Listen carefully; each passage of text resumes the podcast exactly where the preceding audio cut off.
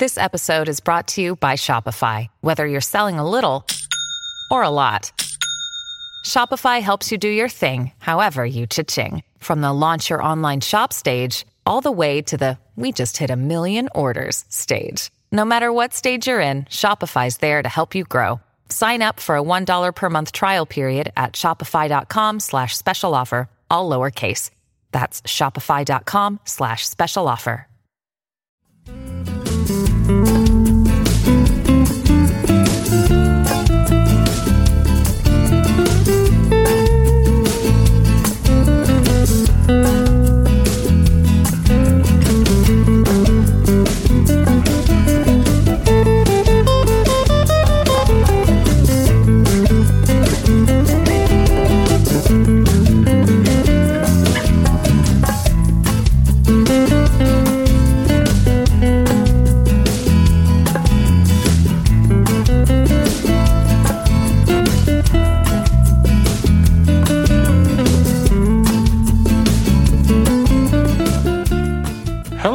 Listeners, and welcome to Ohio Mysteries. You're listening to a clip of Esperanza by Cleveland Latin jazz guitarist Victor Samalot. Victor is our featured Ohio musical artist tonight, so stick around to the end of the podcast. We're going to tell you a little bit more about him, let you hear the rest of that song. But right now, let's throw another log on the fire, campers.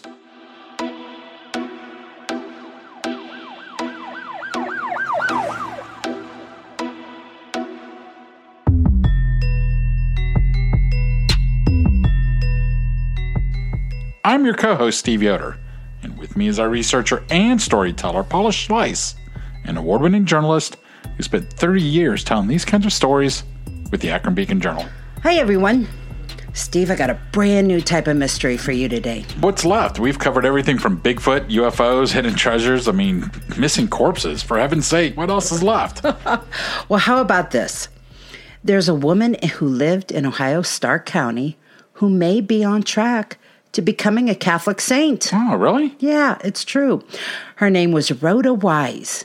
And in 2016, the first step was taken in a process that could take years, even decades, to complete. The Diocese of Youngstown opened an investigation that resulted just last month into documents being officially handed off to Vatican officials in Washington, D.C. for transport to Rome. So, this is like a real investigation into. Yes, this is, as a matter of fact, she's already passed the first step. Oh, wow. Yeah. So Rhoda has a very fascinating story, and I'm going to get to that. But let me, since you brought it up, let me explain to you how someone becomes a Catholic saint. That way, when I tell you the story, you can at least see how we've reached the point of the Youngstown Diocese asking Rome to consider this case. So I apologize if I misinterpret any of this. It looks like the rules have changed over the years, but from what I could find online, there's a four step process. First, the church has to determine if the candidate is a true servant of God. That's an official designation. To get this designation, the diocese opens an investigation at least five years after the candidate has died. They search the candidate's writings and public statements, they collect eyewitness accounts. It sounds like the body is even exhumed and examined. Rhoda has passed this stage. In 2016, Bishop George Murray of the Diocese of Youngstown declared Wise a servant of God. So this phase has been completed. And that's the that's the first phase to become a saint. You have to be declared by a bishop. Uh, apparently, Okay. because he did. So I'm going to assume that's that's the person that that gets to. In level two, the candidate is then considered for venerable status. Now, Pope Francis himself would have to decide this. The church has to convince him that the servant of God has exercised to a heroic degree the virtues of faith, hope, charity, prudence, justice, fortitude, and temperance. If he names Rhoda a venerable, the process would then move to phase three. Now, in phase three, a venerable may be deemed blessed and become part of the beatified. That means the church has officially decided the candidate has made it to heaven. There are two ways candidates can achieve blessed status there is the martyr path. That's if the candidate gave his or her life voluntarily in witness to their faith or in an act of heroic charity for others. But if the candidate didn't die a martyr, then proof is required that the candidate performed a miracle. Well, technically, God performs the miracle, but because the candidate prayed for it.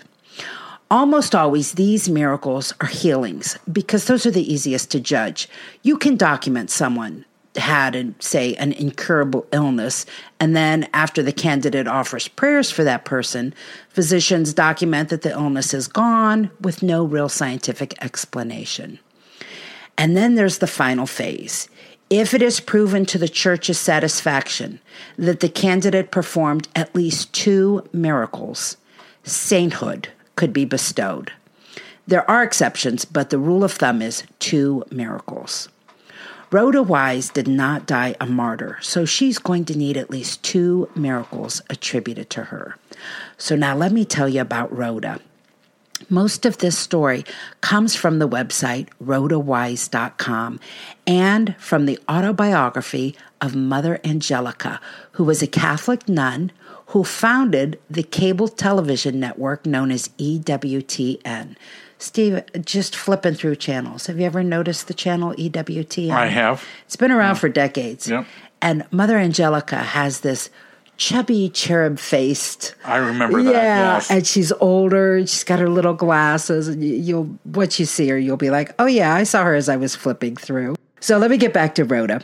Rhoda Wise was born Rhoda Greer in 1888 in Cadiz, Ohio. Steve, you know who else was born in Cadiz? Clark Gable. That's right. And I oh, there was another one. Yes, one. yes, I do not remember. George Armstrong George Custer, Armstrong. Okay, the right. Civil War officer who died fighting the Indians in uh, the Battle of Little Bighorn, also known as Custer's Last Stand. Last Stand. Okay, he wasn't actually born next door, but he taught school in Cadiz before entering West Point. Anyway, Rhoda Wise was one of eight kids, and they were dirt poor. Her dad was a bricklayer, and she spent some of her youth growing up in West Virginia. She moved to Canton, Ohio, with her first husband, and he died of a cerebral hemorrhage while they were still newlyweds. A couple years later, she married George Wise. Rhoda and George stayed in Canton and adopted two daughters.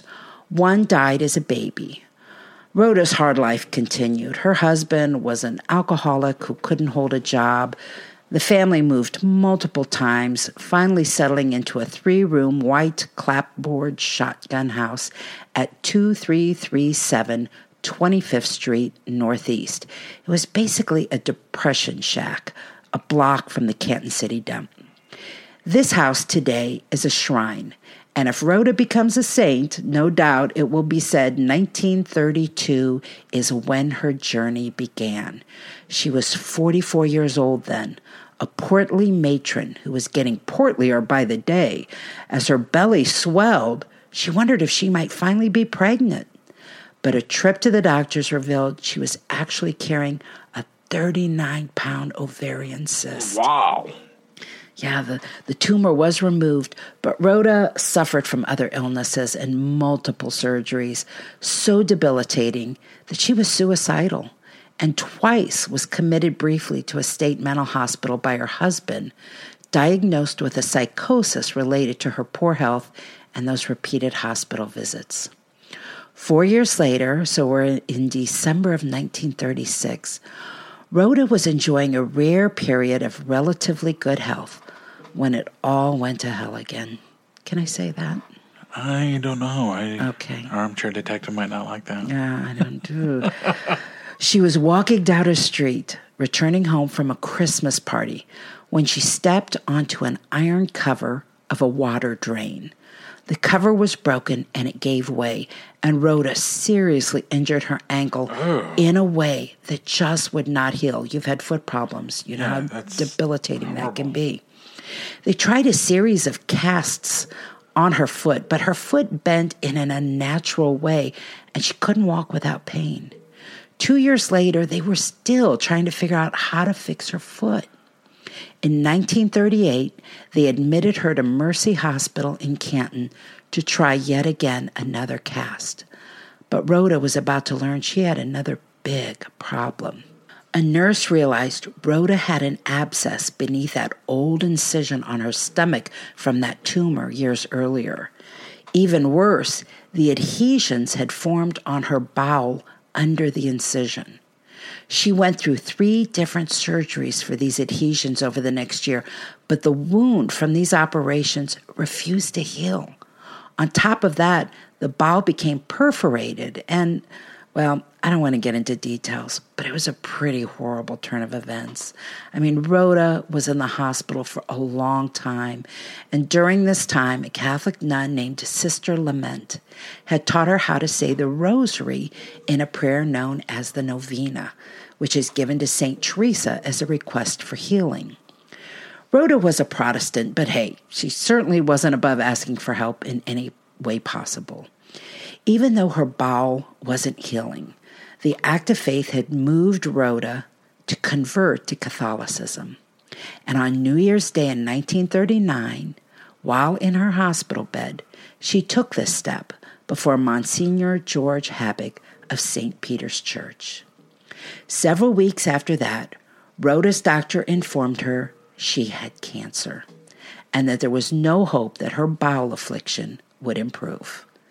So she was discharged from the hospital, put on bed rest at home, and given a nurse to visit daily to change her dressings. Clearly, she was miserable.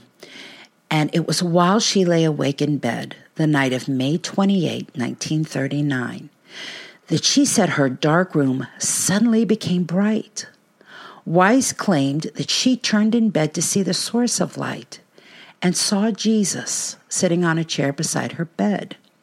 She said she could see scars on his forehead from the thorn of crowns placed on his head during his crucifixion. He wore a gold garment that reflected every color. So Rhoda figured this was it. Have you come for me? she asked him. No, he told her. Your time has not yet come. Jesus told her he would return in 31 days and then disappeared. Over the next month, Rhoda's suffering was as intense as ever, so much so that she prayed for death. And on June 28, at 2:45 in the morning, which was the same hour as his first visit, she said Jesus appeared again. The room lit up, and she saw him standing in the doorway wearing white, and this time St. Teresa was with him.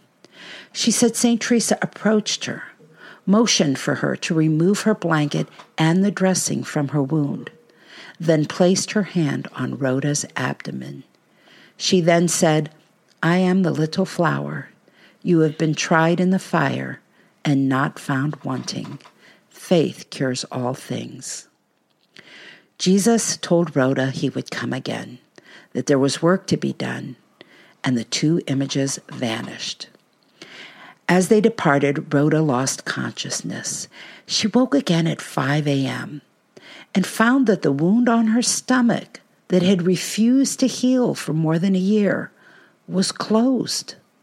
The painful rawness around the opening was gone. The ruptured bowel was entirely healed. But Jesus and St. Teresa weren't done. Her abdomen completely cured, Physicians focused on her leg. They put a new cast on it that was so painful, Rhoda woke up in the night crying. It was August 25th now. And at 2:45 a.m., the same time as the other visits, the room filled with light, and this time St. Teresa appeared by her bed. She told Rhoda to stand and walk, and as Rhoda obeyed, the cast split open lengthwise and fell away. Rhoda, who hadn't walked without crutches for more than two and a half years, found her foot perfectly straight and pain free. Now, this stuff was not going unnoticed. When Monsignor Habig heard about it, he launched his own little investigation and told church officials he believed the healings to be authentic and supernatural. And as word traveled of the miracles bestowed upon Rhoda, others came to her there were weeks 350 people, from curiosity seekers to skeptics to pilgrims, would arrive at her home asking to touch her or hear her speak. There were other spectral visits, too. Rhoda said Jesus or St. Teresa had visited her 20 times in all. She recorded everything in a diary that she had started at the hospital. She recorded that on December 29, 1939, Jesus told her, You will win many souls through your devotion to the Sacred Heart and the Little Flower. And on April 3, 1940, he told her, Cures more wonderful than your own will take place on this spot. Then he told her, I will not see you again for a long time. Much will be accomplished before I return again. 1942 was the first time Rhoda experienced the stigmata. Do you know what that is, Steve? The the wounds of Jesus. Yes, on your okay, you got it. You got right. it. Yeah, in, in Christianity, that's the phenomenon where somebody displays wounds in the same place that Christ had them upon his crucifixion.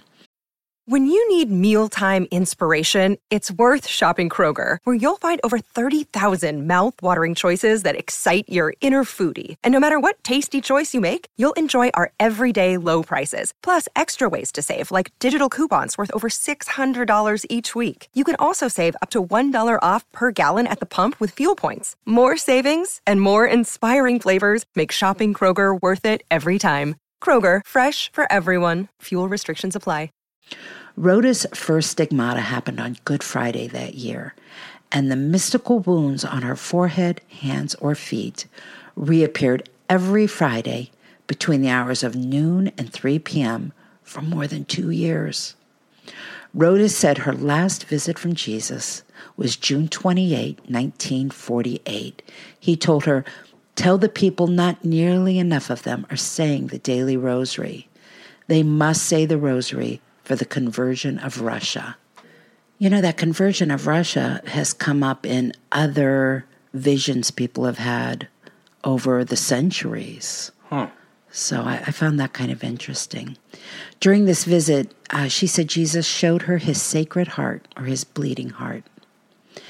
And Rhoda died 10 days later. More than 14,000 people visited during two days of calling hours. Service was held in St. Peter's Church in Canton, where Monsignor Habig gave the eulogy. I submit my poor judgment to that of the Church, he said, but it is my personal conviction that what she stated about the many apparitions of Our Lady and the little flower is true, and that she was highly favored by the Lord. After Rhoda's death, her daughter Anna May kept her home open to visitors. And when Anna May died in 1995, the home was willed to Mother Angelica, which I said was the founder of the television network EWTN.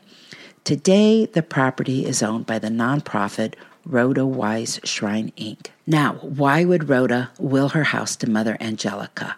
Well, turns out Mother Angelica may have been one of her miracles. She wasn't called Mother Angelica when it happened, of course.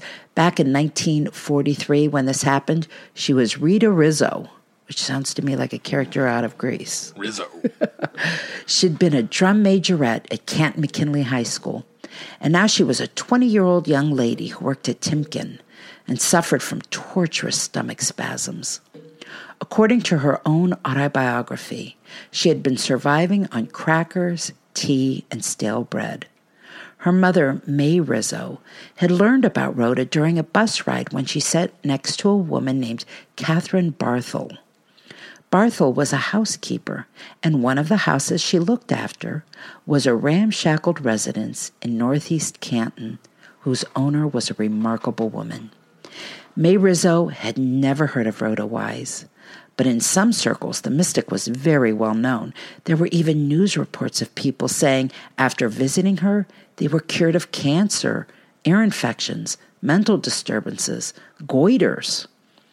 May talked to her daughter, Rita, and convinced her to pay Rhoda a visit. Rita didn't really want to, but it seemed to mean a lot to her mother. So on a night in January, the two women ignored a blizzard, called a taxi, and went to Wise's home. They were invited into the home and into Rhoda's bedroom, where Rhoda had her visions. There was a long altar along one wall, arrayed with statues of Jesus, Mother Mary, and St. Teresa. And in front of the altar was the wooden kitchen chair where Jesus purportedly sat when he visited with Rhoda. Rhoda invited Rita to sit in the chair, and she did. And before Rita left that night, Rita told her how to say the novena to St. Teresa and that she should recite it for nine days. Rita did so, and she was joined by her mom and her grandmother. And throughout those nine days, Rita's stomach spasms continued. But the night after the ninth day, Rita said she was lying in bed when she felt a sharp pain in her stomach. She reached for a corset that she always wore to help ease the pain from the attacks, but a voice commanded her to get up and walk without it. Rita said as soon as she started walking, she knew she was healed. She walked into the kitchen and asked her grandma to fix her a pork chop. Monsignor Habig, not surprisingly, investigated this. Rita's stomach was x rayed and found to be in fine shape. When Habig inquired about it to Rita's physician, Dr. Wiley Scott, Scott said reportedly that his patient was a neurotic female open to suggestive influence, and that it wasn't Rhoda's intervention that healed her, that it was the doctor's own alterations to the corset that he'd made for Rita. In any event, Rita said she ate, put on weight, and the pain never returned. She went to Rhoda's house every Sunday, joining the crowd that packed the house to hear about Jesus, St. Teresa, and the miracles they were working. Some years later, Rita Rizzo, of course, became Mother Angelica. The broadcast cable TV network that she founded, uh, she hosted programs for them from 1981 until 2001. And she died in 2016. By the way, that's the year that the canonization process began for Rhoda Wise. Well, let's hear from our armchair detective on this one.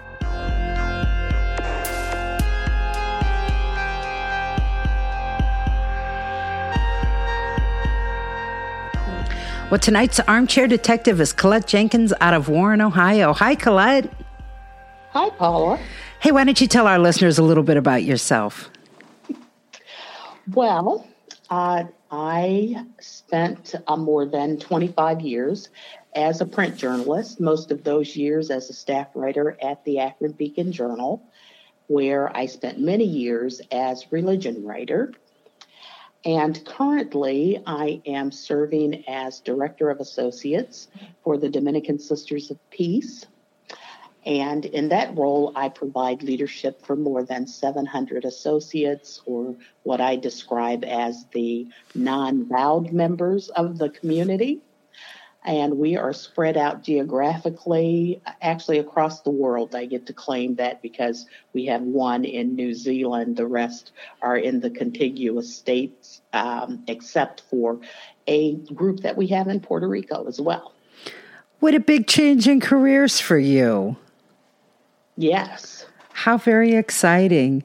Well, I thought of you immediately when we did this story. I, you're not a sister, so we're not expecting you to have that expertise. But obviously, working with them day to day, uh, it, it seemed to me this might be a story that you could weigh in on. So I've got to ask you have you ever heard of the story of Rhoda Wise before?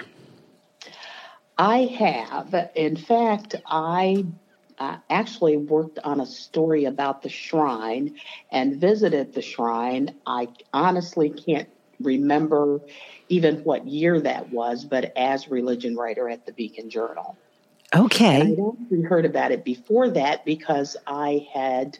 Uh, I actually covered Stark County for a number of years with the Beacon, and so I'd heard about it uh, during those years, which was really like the early 90s, but uh, never made that visit until sometime after that. So tell me a little bit about what you remember about your visit. I, I, mean, I have this picture in my head of this kind of very humble house that, you know, on the outside may look like a home, but on the inside now is really devoted to, you know, a, a shrine like interior. I'm just guessing. You tell me what you saw okay, I'm going to do my best in, in, trying to remember this. but and you're correct. It looks it, it does look like a normal house on the outside. Uh, you know, very understated, really quaint inside. I do remember. I mean, I remember the chair. I remember there was a there was some kind of vessel that contained holy water. Uh, and it was near, I believe it was near that chair in Rhoda Wise's uh, bedroom. And I do recall that outside there was another smaller building. I remember candles uh, being there. I don't remember what they called the building, but I do remember candles. I do remember uh, that there were also small containers of holy water that came from that vessel inside the, the shrine. Uh, that, and I believe they were asking for a nominal donation for those. Now, if, if I remember correctly, you converted to Catholicism as an adult, correct? Correct. So when you were growing up, you probably didn't see Mother Angelica on TV, did you? Well, yes, I had seen her. I did not watch her, uh, but I did. I had seen her. Yes, flipping through the remote, seeing that exactly. little cherubed faced yeah. lady on yeah. TV. I laughed when I found out her name was Rita Rizzo. Doesn't that sound like a character out of Grease? Yes, that does sound. it's a little stretch from Mother Angelica. Yes. yes. I was really surprised to find out, you know, because I grew up Catholic. So, you know, we didn't watch her per se. We were not that, you know, devoted a family, but we came across her on TV all the time. And I just, I couldn't believe that her whole start was, came from Rhoda Wise and her um, association with her.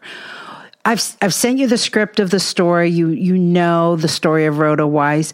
Tell me just from a personal perspective, does it seem credible to you? Does it move you at all? Are you a skeptic? Which what's your what's your feeling about it?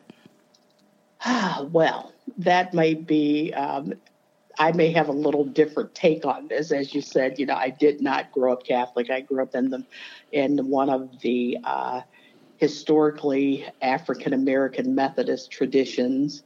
Uh, and so for me, I guess when I look there, the one thing that I'm definitely in on is that, you know, there are no living saints uh, because I just think you can't be a saint living on earth. But good point. But nevertheless, uh, it's interesting to me because I guess my view of a saint is sort of it's it's, it's like a holy person uh, who is believed to have some kind of special relationship sort of to the sacred. I, and so for me, you know, there's this other part of it, this moral perfection kind of thing. I, you know, I'm not, I, I'm really not sure how we determine that. But nevertheless, because I am a person of faith, I've always been a person of faith, I believe that God can do anything. So that makes me say it's possible. Okay. I know that we are relying on, you know, either that, you know, either having something from that particular person that we're looking to to recognize as a saint or or other kind of verification from other people about different things. And, you know, I I certainly have no reason to doubt that that these miracles could have been performed. Uh, so I guess that's sort of where I am is that I'm saying, you know, I'm not a doubter. So, I mean, I do. I think it's possible. After I wrote the script for this, I, I found a list of American saints on the internet, and there are only 13 of them. So clearly, this is a process that is I think we have to trust to be very picky, very regimented, and uh, it seems to me take decades because the closest I could find to a person from Ohio in the sainthood process is something that's been going on for almost 50 years. So mm-hmm. if Rhoda becomes a saint down the road, we probably won't be alive to see it. But you know, definitely they're extremely picky about uh, who they who they anoint in that way.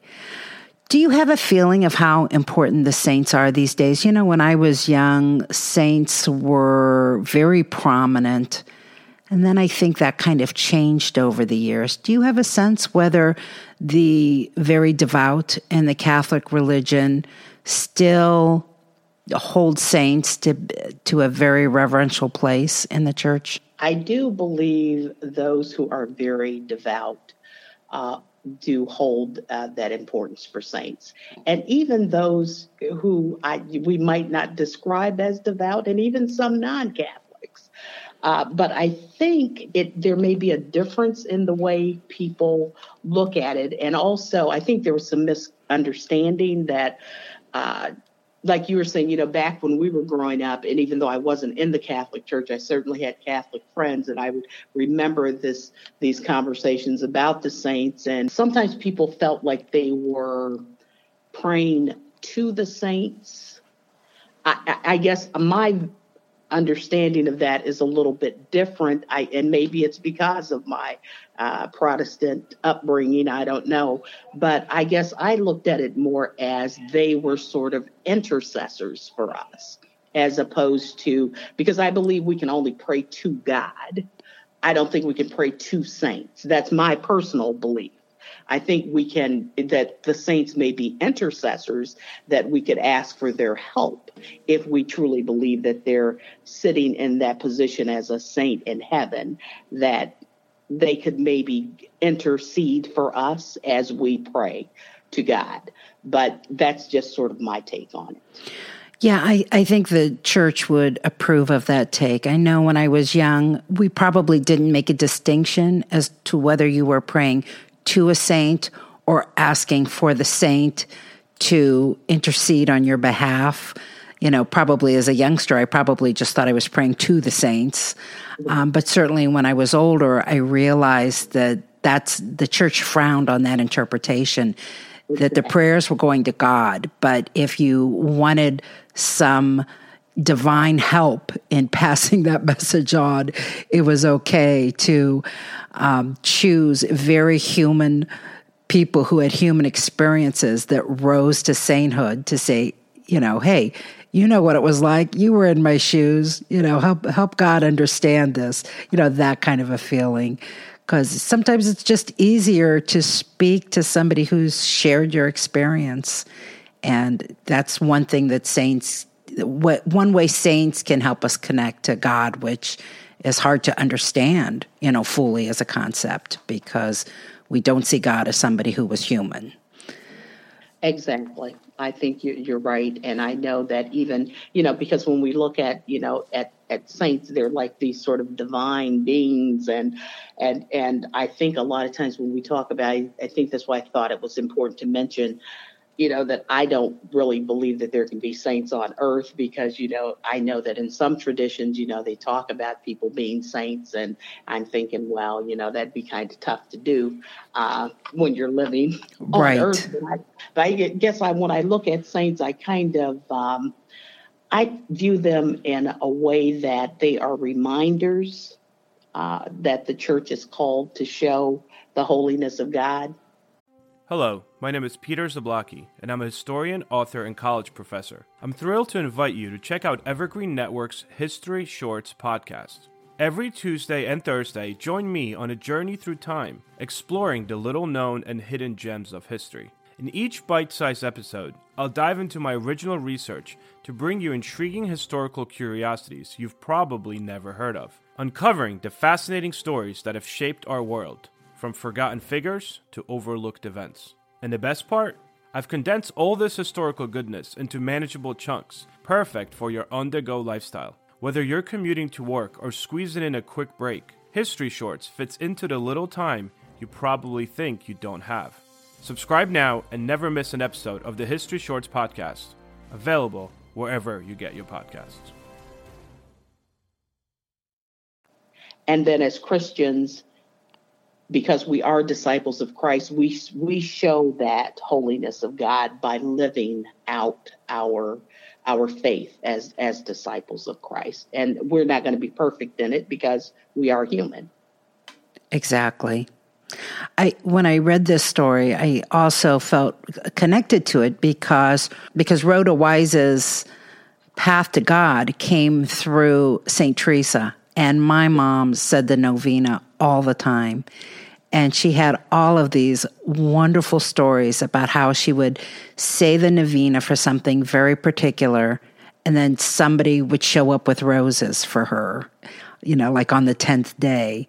Okay. And I remember in one case, there was a, a little girl that lived in our neighborhood, and she suffered from a really terrible skin issue that affected her, you know, internally and in, in, in, a lot of ways. She she died relatively young.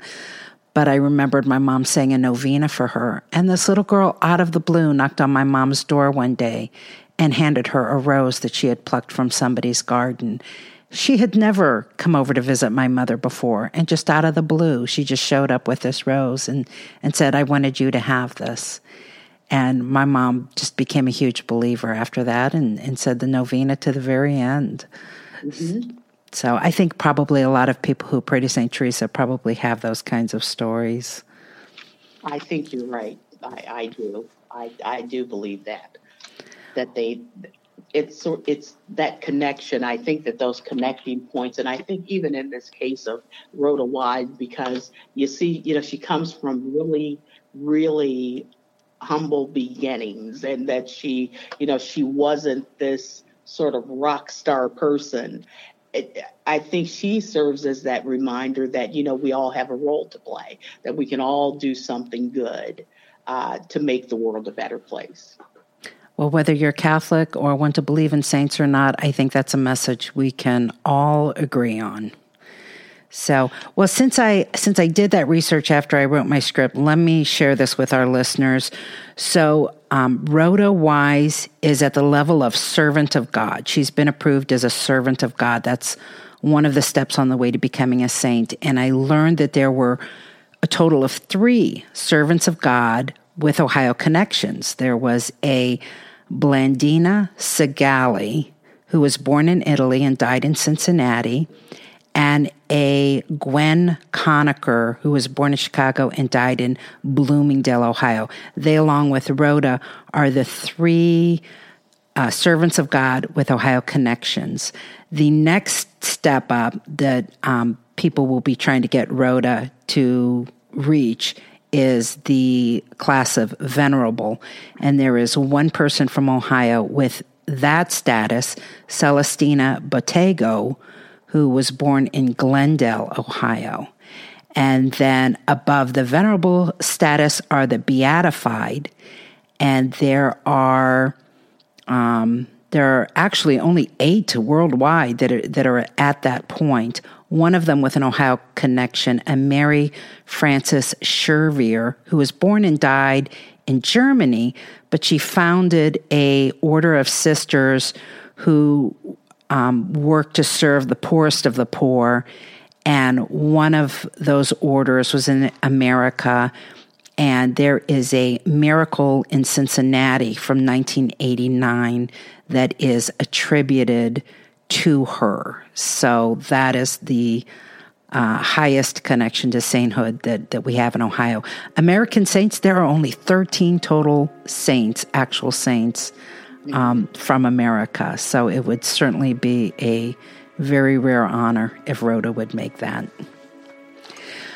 But thank you so much for joining us tonight, Colette. Really appreciate your insight on this and continued success with your career change. How many years has it been now? Well, thank you. It has been, I am in my third year uh, with the Dominican Sisters of Peace. Great. Well, well, I, I hope it continues to be everything you wanted it to be.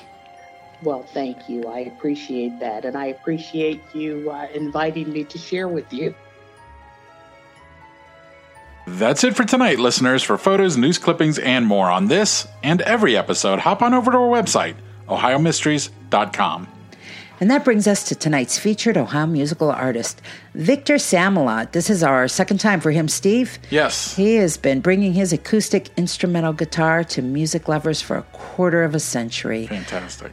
Victor is also a prolific performer. You can find him all over the place. Check out his schedule on his website. That's Victor Samalot, just like it sounds. Victor Samalot com. I'm there right now, and I can see he'll be at Vento La Trattoria in Cleveland on November 14, the Berea Depot and Restaurant on November 16, and the IX Center on November 23rd. Not sure what's going on at the IX Center, but whatever's going on November 23rd, he's going to be there. Awesome. And be sure to follow him on Instagram, Twitter, and Facebook, and look for him on his YouTube channel. At the start of the podcast, we played a clip of his song Esperanza. Here's the rest of that song. Enjoy, and we'll see you here next week for another episode of Ohio Mysteries.